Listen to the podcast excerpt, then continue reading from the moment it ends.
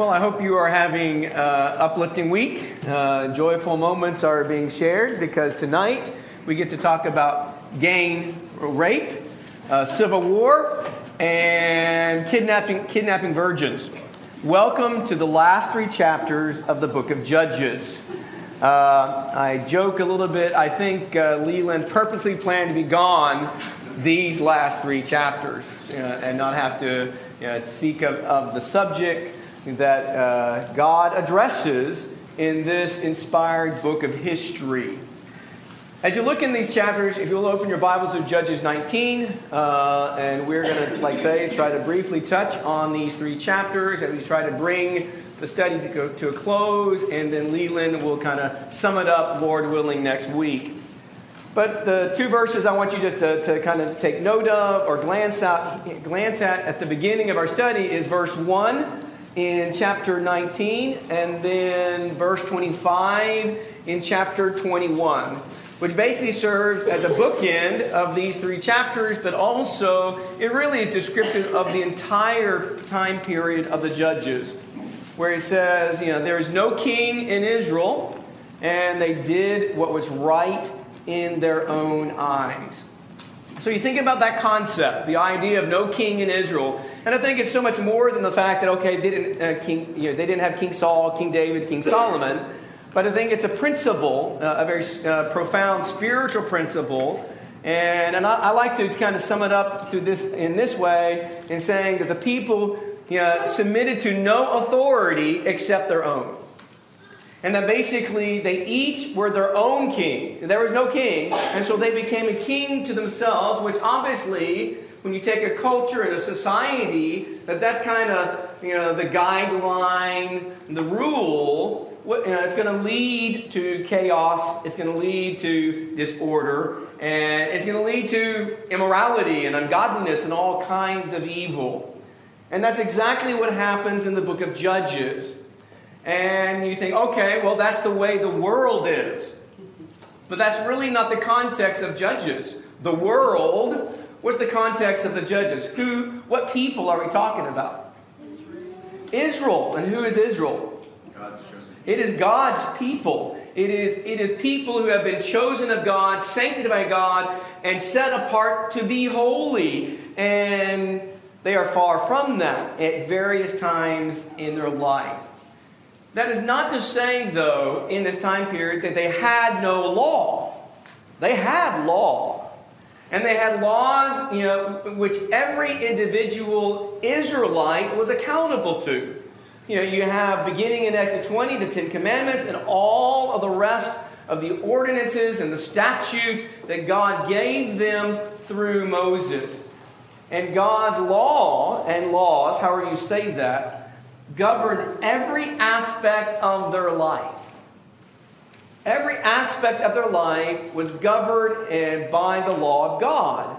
You know, their personal life, their uh, civil life, religious life, whatever you're talking about, the law of Moses, God's law, addressed that. So they had those laws. But in the time period of the judges, you know, when the, as it begins, that next generation grew up and they did not know God. They did not remember the great works that God had done for them and among them. So therefore, it is described, okay, it's a time where there is no king. And, and they're just, you know, just doing whatever they want to do, whatever's right in their own eyes. And that manifested itself in different ways.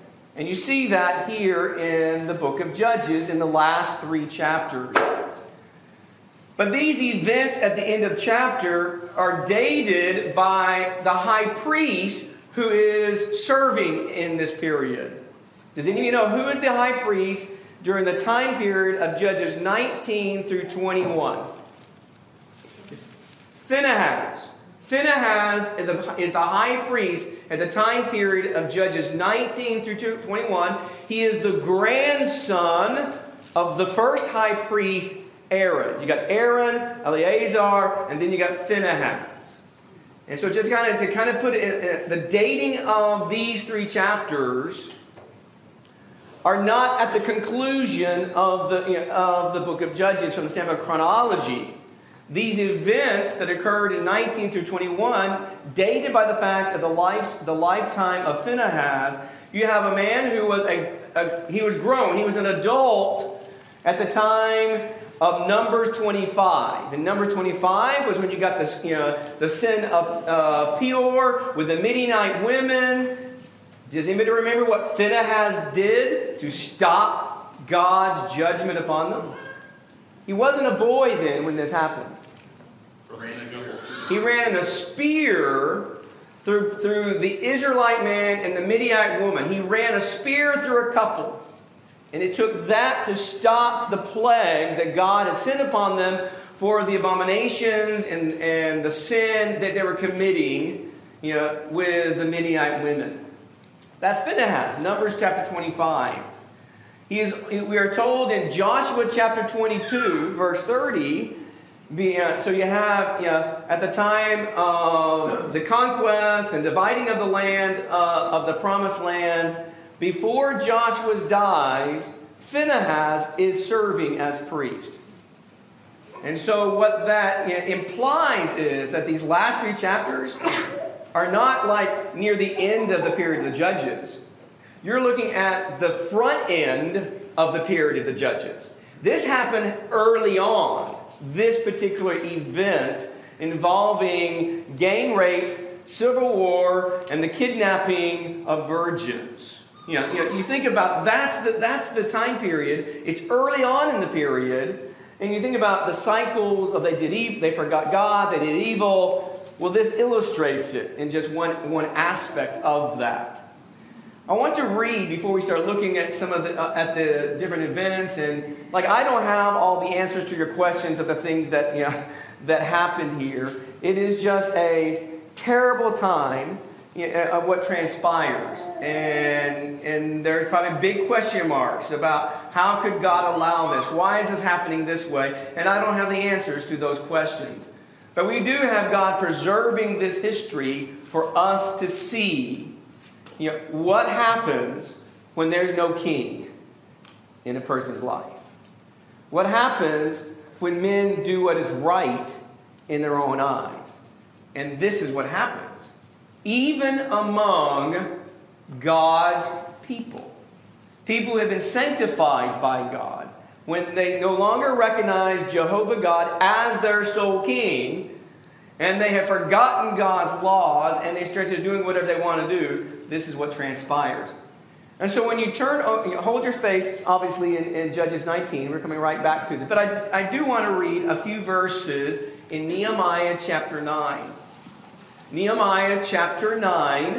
And I'm going to read verses 24 through 29. And what this is, this is a, a prayerful praise that is being offered, offered, offered up to God by the Levites in Nehemiah's time period. And much of it is a confession of Israel's past sins.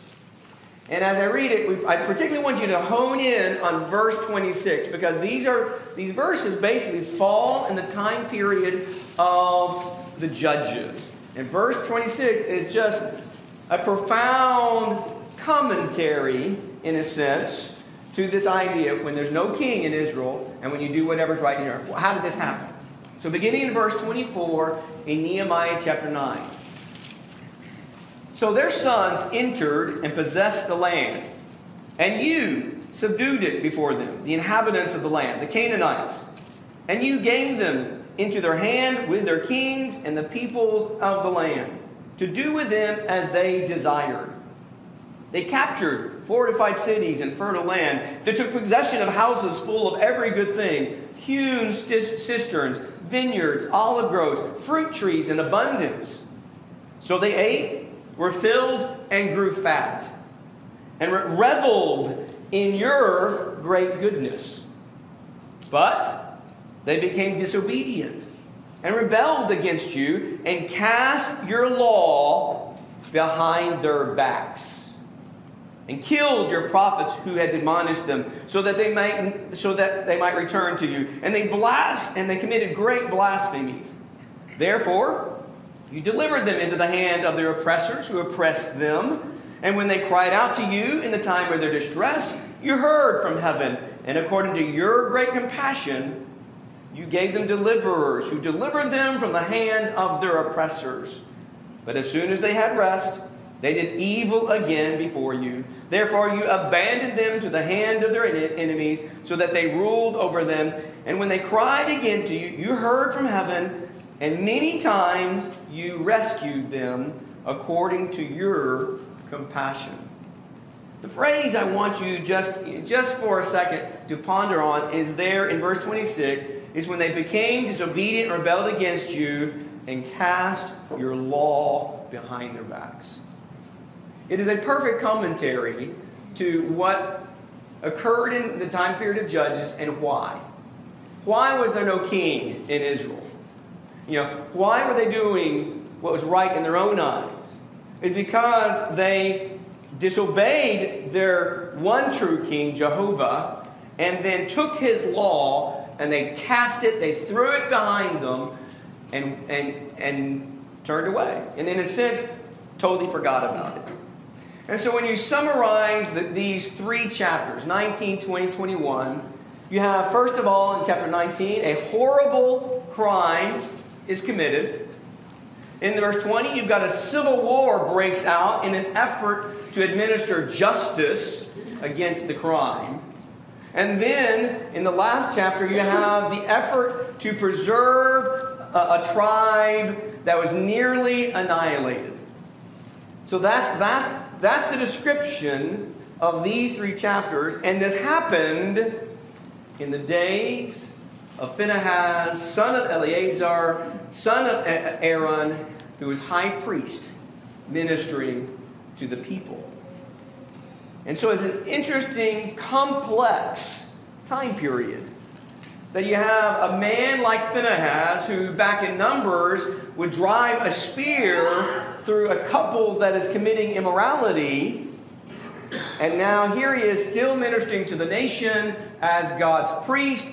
And these are some of the things that are happening around him. So in chapter 19, as we turn there, as it open up, opens up, I kind of sum up the chapter by saying, unfaithfulness is manifested in people's lives when you have no regard for God's laws. Behind your back. You have no regard, you have no thought for the laws of God, whatever they are. Any one of them, you have no regard for that. What's going to happen? What, what's going to happen is in man's relationship, there's going to be all kinds of chaos and disorder, and unfaithfulness is going to be one of them. And so it opens up with the story of a concubine wife, you know, of, of a Levite who, who, who commits harlotry, is unfaithful to her husband, runs away, and, and that's how the story opens up. But that shouldn't surprise us.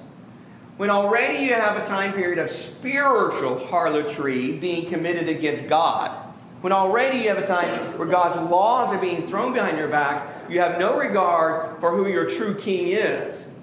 And so already there is spiritual unfaithfulness scattered throughout the land. It should not be surprise to us that physical harlotry is on the increase. The physical harlotry is going to is going to be on the rise because you have no regard to what the standard of holiness and righteousness that is from God. And what's just kind of, it's kind of unique in this is the fact that uh, you have, the, it opens up with this unfaithfulness, and then immediately you see you got the husband who wants reconciliation. And he seeks reconciliation. And it appears to be, you know, there are signs of forgiveness, there are signs of forbearance on the part of the husband wanting his unfaithful wife to come home. And to me, but yet to me, I can't help but think of the prophet Hosea. When God divinely instructs Hosea to marry a woman that God knows is going to be unfaithful and uses the life of Hosea to illustrate what God was dealing with constantly. And, and here, here we see that in the land. This is happening. This is happening in this man's life and in this woman's life because the nation is, is being unfaithful. And so, but it does appear that uh, you know, the husband you know, wins back the heart of his unfaithful wife you know, from the fact that she does invite him into her father's house. And you have the whole unfolding of the, that event where the father keeps wanting to detain them, doesn't want to let, the, let them go back home. Does it sound like an earlier story in the biblical account? Anybody think of another story where there's a father, you know, kind of holding back, you know, his daughter? Anybody remember? What I, I think, I think of Jacob. You know, Jacob and Laban. Now, not, it's not the same, uh, same kind of incident, but you, you have a father detaining, you know, you know, his daughter from leaving. Uh, with Laban, the motive is, uh, I would suggest, covetousness.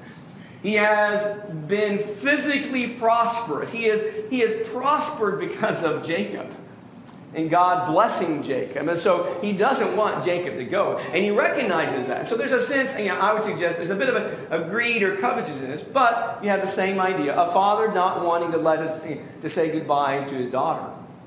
But you think about in the, in the land of Canaan. Uh, you know, so you know, you know, so you've got uh, you know, up, you got the Levite is from the you know the hill country of Ephraim. You know, the, that would be kind of the northern section here. You, you know, you've got uh, you know, they coming down here to Bethlehem. You know, so that's you know, kind of in the south. You know, but it's not a great distance in mileage if you drive by car. It's not a you know, you know but that's not how you're, you're going to get from place to place. And so you've got to picture, okay, you know, you go by foot or by donkey everywhere you go.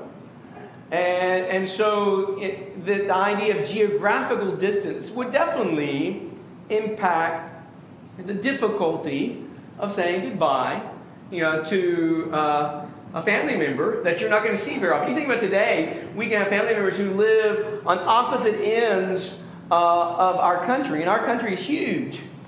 But you think about it, and we may, and we won't see each other as often as we'd like.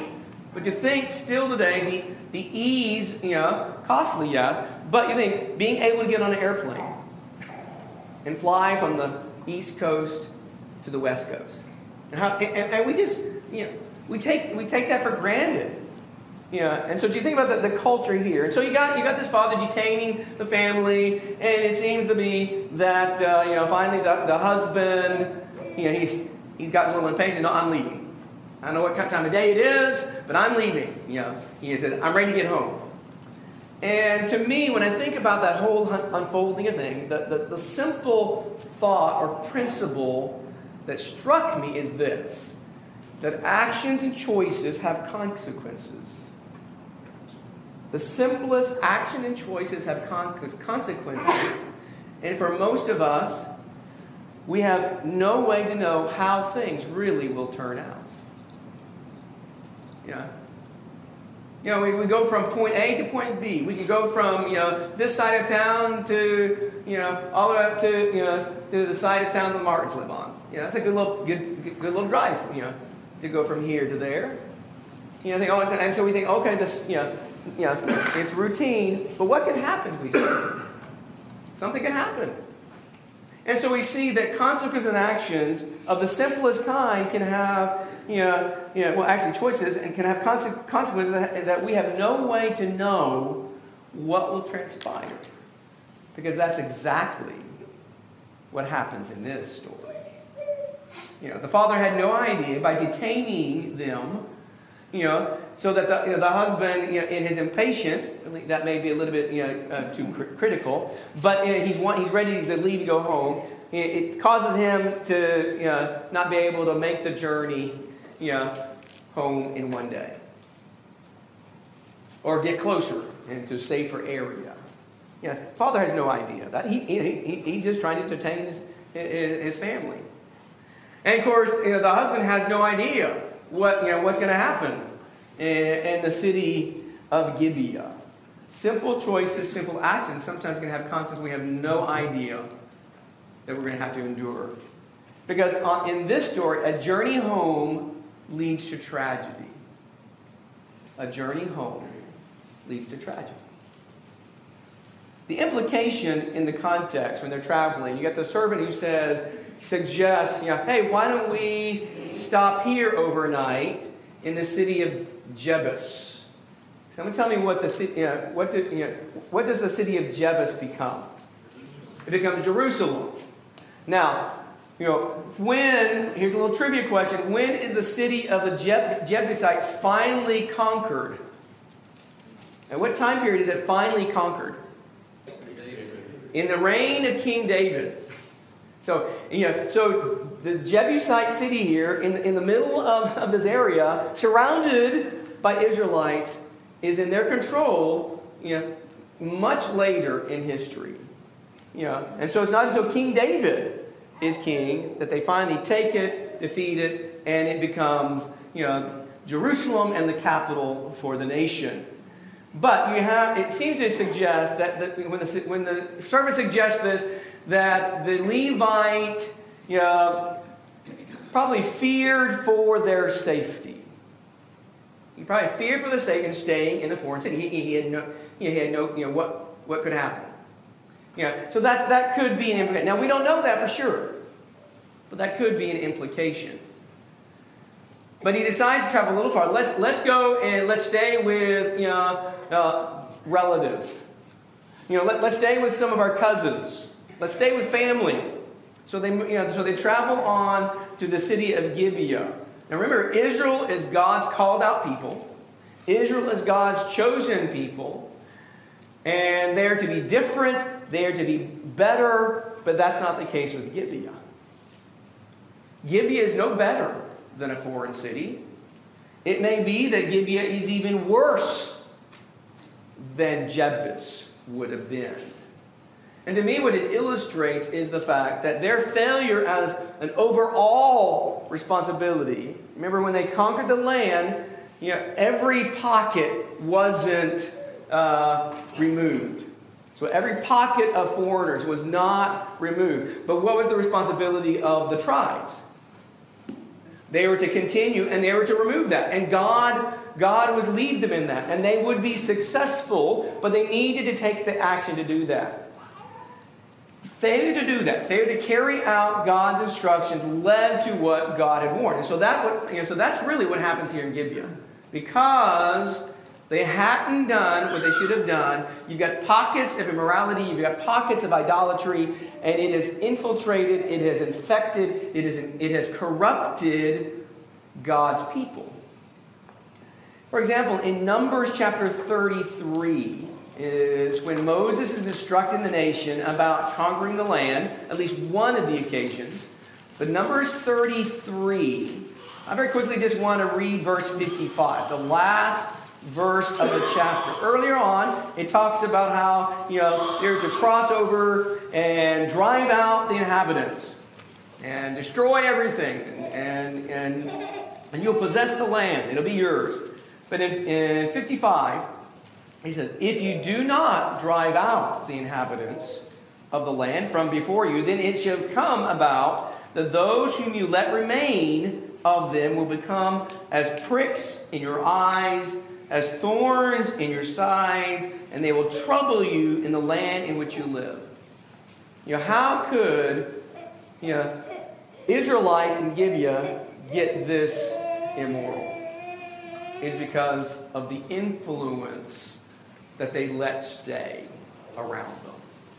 And they had cast God's laws behind their back. And so it's interesting when you, so they, they go into to Gibeah, and you know, it's interesting, the first sign of uh, uh, apostasy is the fact that Gibeah was not hospitable. That's the very first sign of apostasy. Because in the culture of, of, of the ancient uh, Old Testament, in the time period of the nation of Israel, hospitality was a major component of a way to serve. And it was valued, it was treasured, it was something you, you know, you had, if you had any opportunity, you grasped it you know, and, and held on to it. You, know, you, you saw it as a privilege to serve others, and particularly if they were travelers. Gibeah, they say, come in, come into the, the, know, the court, the marketplace, whatever, know, in the center of the city. No one, not a single Gibeon, a Gibeonite I'm saying that right. uh, opens up their home to them.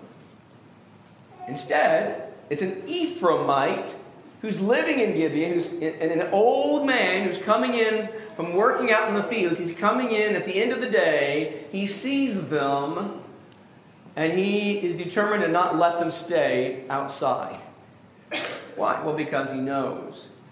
And so it's interesting to think of this idea, you know, this hospitality, this love of strangers has diminished in the land.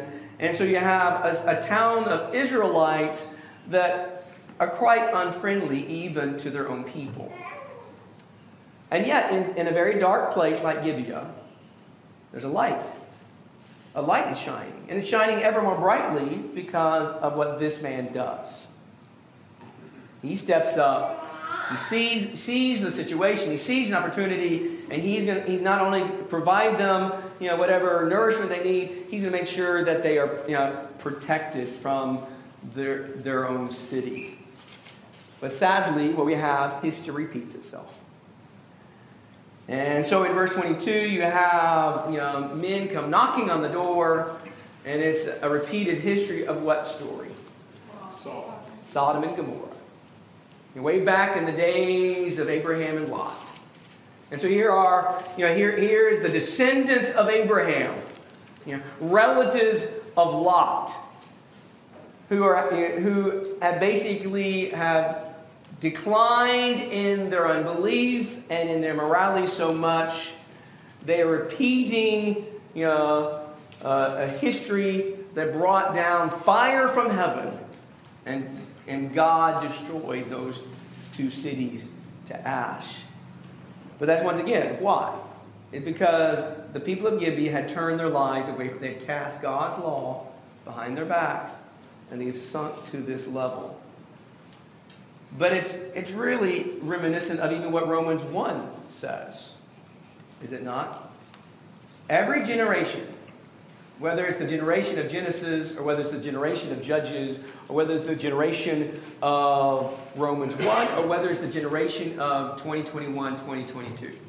Every generation that serves and worships the creature in that sense, really, what, what, what is happening is when, when a generation serves and worships themselves, whatever, in whatever form they do it, when they worship themselves and not the Creator, well, then that generation becomes depraved.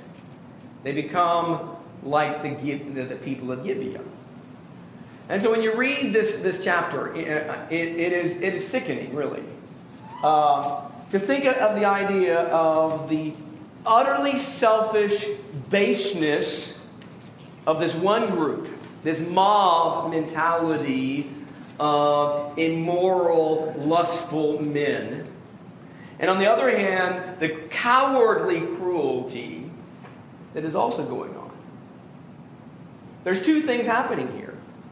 You got, the, you got the people on one side of the door, and you got people on the other side of the door. And there is fault on both sides. On both sides of that door, there is some fault, in my estimation.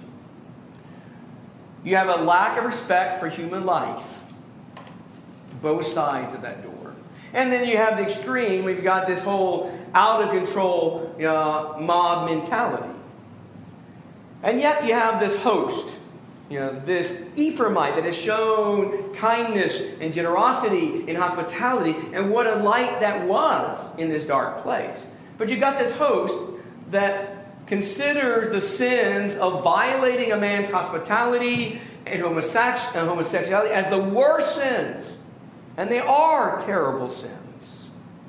But at this time, for the most part, that was still considered socially taboo. And so he of this host considering the thought that you know that hospitality would be violated and that he would throw you know a man into the hands of these wicked people. You know, he says that's the worst thing possible. And, and yet you see the abusive immorality against a woman as a lesser sin. But that's the culture you lived in back then. It's because they cast God's law behind their back. You have a generation or generations, plural, that have forgotten God. They haven't been taught God. And they don't remember the works of God. And so they've now become a God to themselves, they've become king to themselves, and they're just doing whatever's right in their own eyes.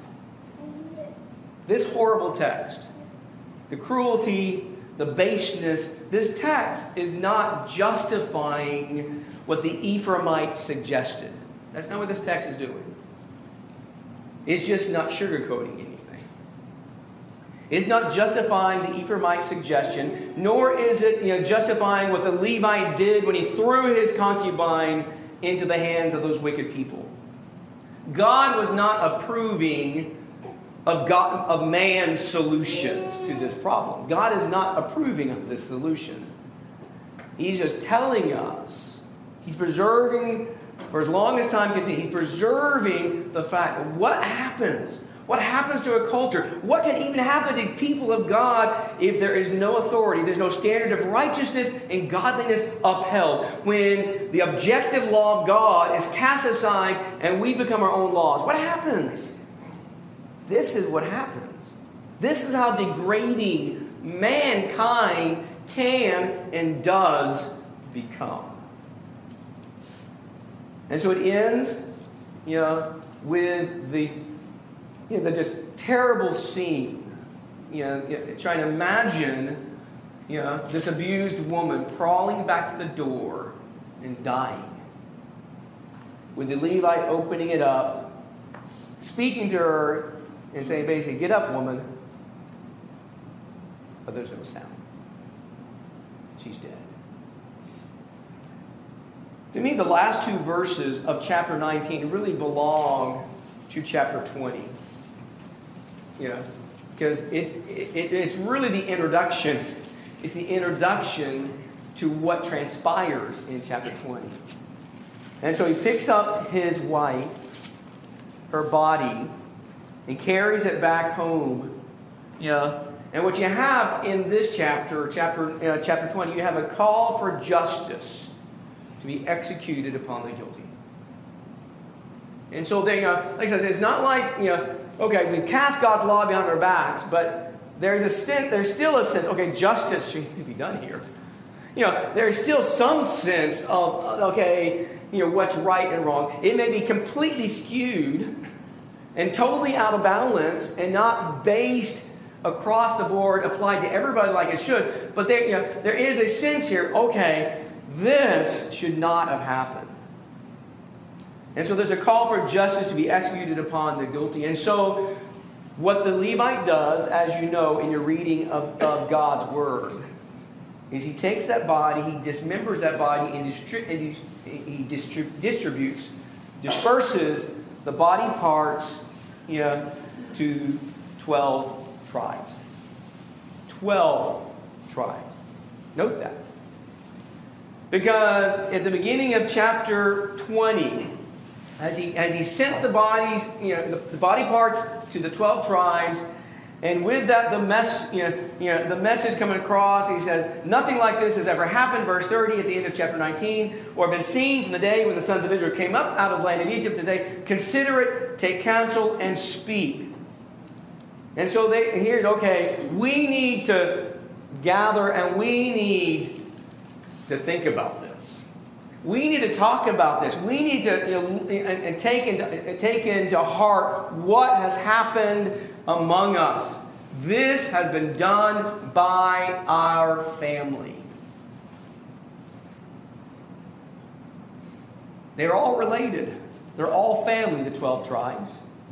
And this has been done among them. And so it is not only an affront against Benjamin, it becomes an affront against the entire nation. And so, yes, you know, it was an awful message, but the, but the message of those body parts got their attention. It did what the Levite intended it for it to, to, to do. And so they do. They do. They all assemble. And when you read in, in, in the chapter, you see the passion of the nation that had been stirred and provoked because as they come together, it, it, that coming together is described as what? They were as, as what?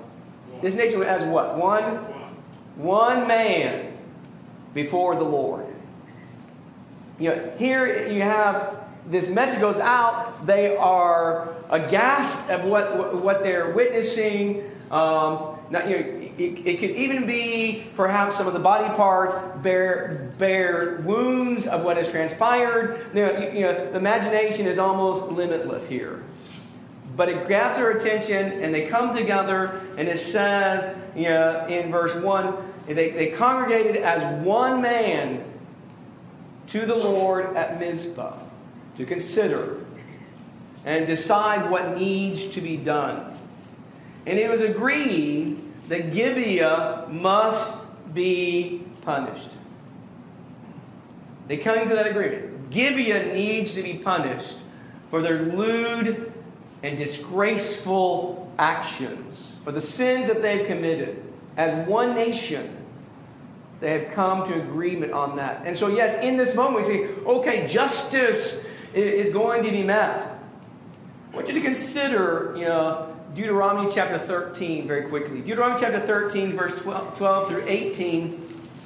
You've got a little different scenario being described, but it talks about the idea if there is a city, if there is a city that uh, is influenced, is seduced, in a sense, to, to turn away from God. So in, in chapter 13, kind of verse 12 to verse 18, he says, If you hear in one of your cities, which the Lord your God is giving you to live in, saying, Some worthless men have gone out from among you and have seduced the inhabitants of their city, saying, Let us go and serve other gods, whom you have not known. He said, You shall investigate, you shall, you shall search out, you shall inquire, and if it's true, he says, yeah, know, about this abomination, verse 15, he said, You shall strike the inhabitants. it's not the exact same scenario, but I can't help but there is similarity. Here is a city, by their actions, you know, in a sense, have seduced the inhabitants of that to the point that, that you know, this kind of immorality is publicly being done and nothing is being done about it. And we also know that law clearly taught that you know, the death penalty for such crimes as murder was instructed. That was part of God's law. On certain sins, depending on the nature of those sins, the death penalty was a means of God's righteousness and justice to be upheld. But you see some wisdom because they didn't just go immediately and say, okay, let's just, you know, let, let's just strike the city. What's the first thing they do? They send messengers, they send men to the city, and they first ask the city or they ask the tribe to do what? Deliver them. Deliver the guilty people over. So they can be judged and they can be punished. You know. And, and so you see, you know, in the sense, in that moment, there is justice. The crime needs to be punished you know, the guilty need to be dealt with. And so they asked Benjamin, the tribe, he's saying, you know, here, turn over the guilty people. But instead, they're in action. They would not do that, and they defend them. And so now civil war breaks out. And so you have 26,000 Benjamites gathered for battle, and you have 400,000 you know, sons of Israel gathered for battle. And it sounds, well, well, clearly the odds are not in Benjamin's favor. But unexpected disaster happens. And you think about it, unexpected disaster. What can that do to your faith? Can it cause doubt? Can it cause disappointment, discouragement? Surely, yes. And that's exactly what happens. You know, what's interesting, you have in, in, the, in the unfolding of this event, you have the sons of Israel, the, you know, the 11 tribes, inquiring you know, God before battle each time. You know, but remember, 12 pieces were sent out. Benjamin got a piece of her body. And what's the response? Let's defend our guilty, you know, our guilty family. Let's defend them. Let's protect them. God's law had been cast behind their back.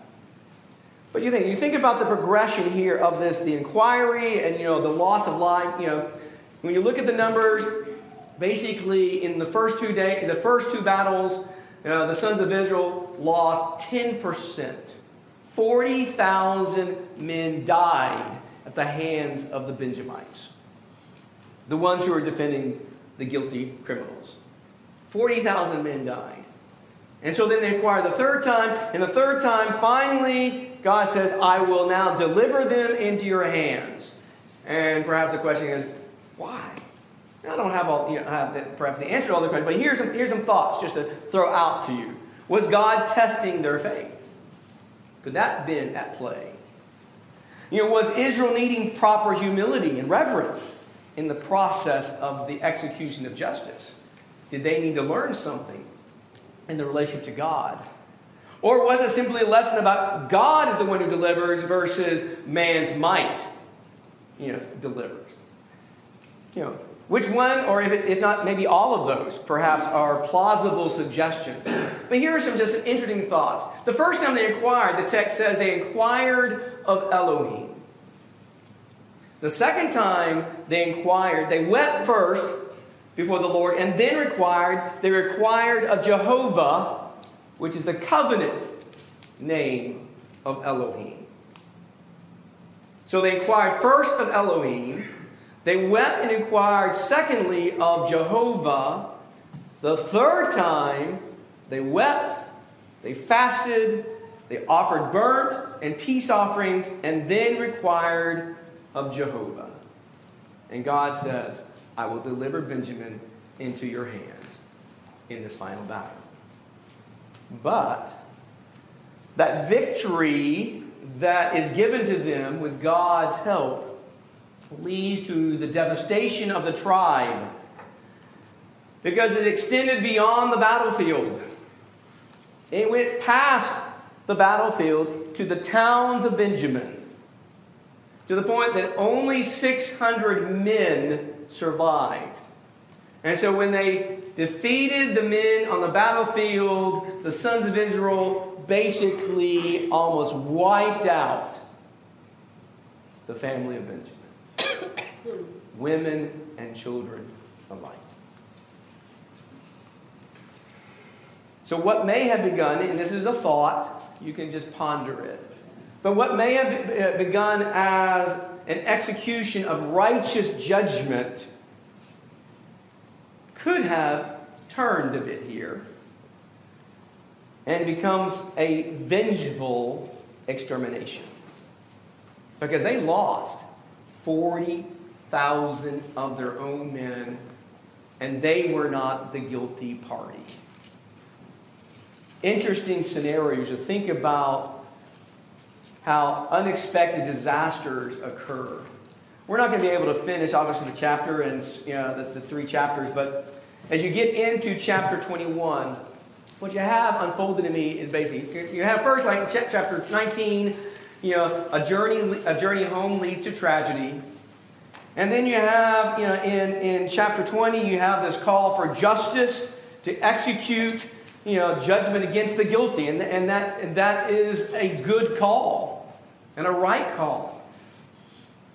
But then, as it unfolds and as it, things happen, and it goes from not only you know defeating the, the army of Benjamin to basically almost wiping the entire tribe out. It is in the next day or so the enormity of their actions sobers their hearts. You know, they've stopped you know, and now they think, what have we done? What have we done? We have almost wiped out one of our own people. And so, in the, in the reign of this chapter, as you know, uh, you have the unfolding of their attempts, you know, to try to bring about renewal, bring back life, you know, you know, and restoration to this tribe. You know, so you have, uh, you know, perhaps in some of this, you know, the, the, idea of the vows that are going back and forth in, in, in this transpiring uh, of events. Be careful what you say. And yet you have them wanting to uphold the vow uh, and at the same time try to rebuild the tribe. And so uh, they're going to slaughter another city. But it's seen as not so much as a punitive action, but really the primary focus is a revival for a tribe. And so, yes, so Benjamin you know, is going to be restored in, you know, through some very interesting means you know, that man decides is the solution. And Israel will have peace for a time, but everyone is still doing what's right in their own eyes. Thank you very much for your attention.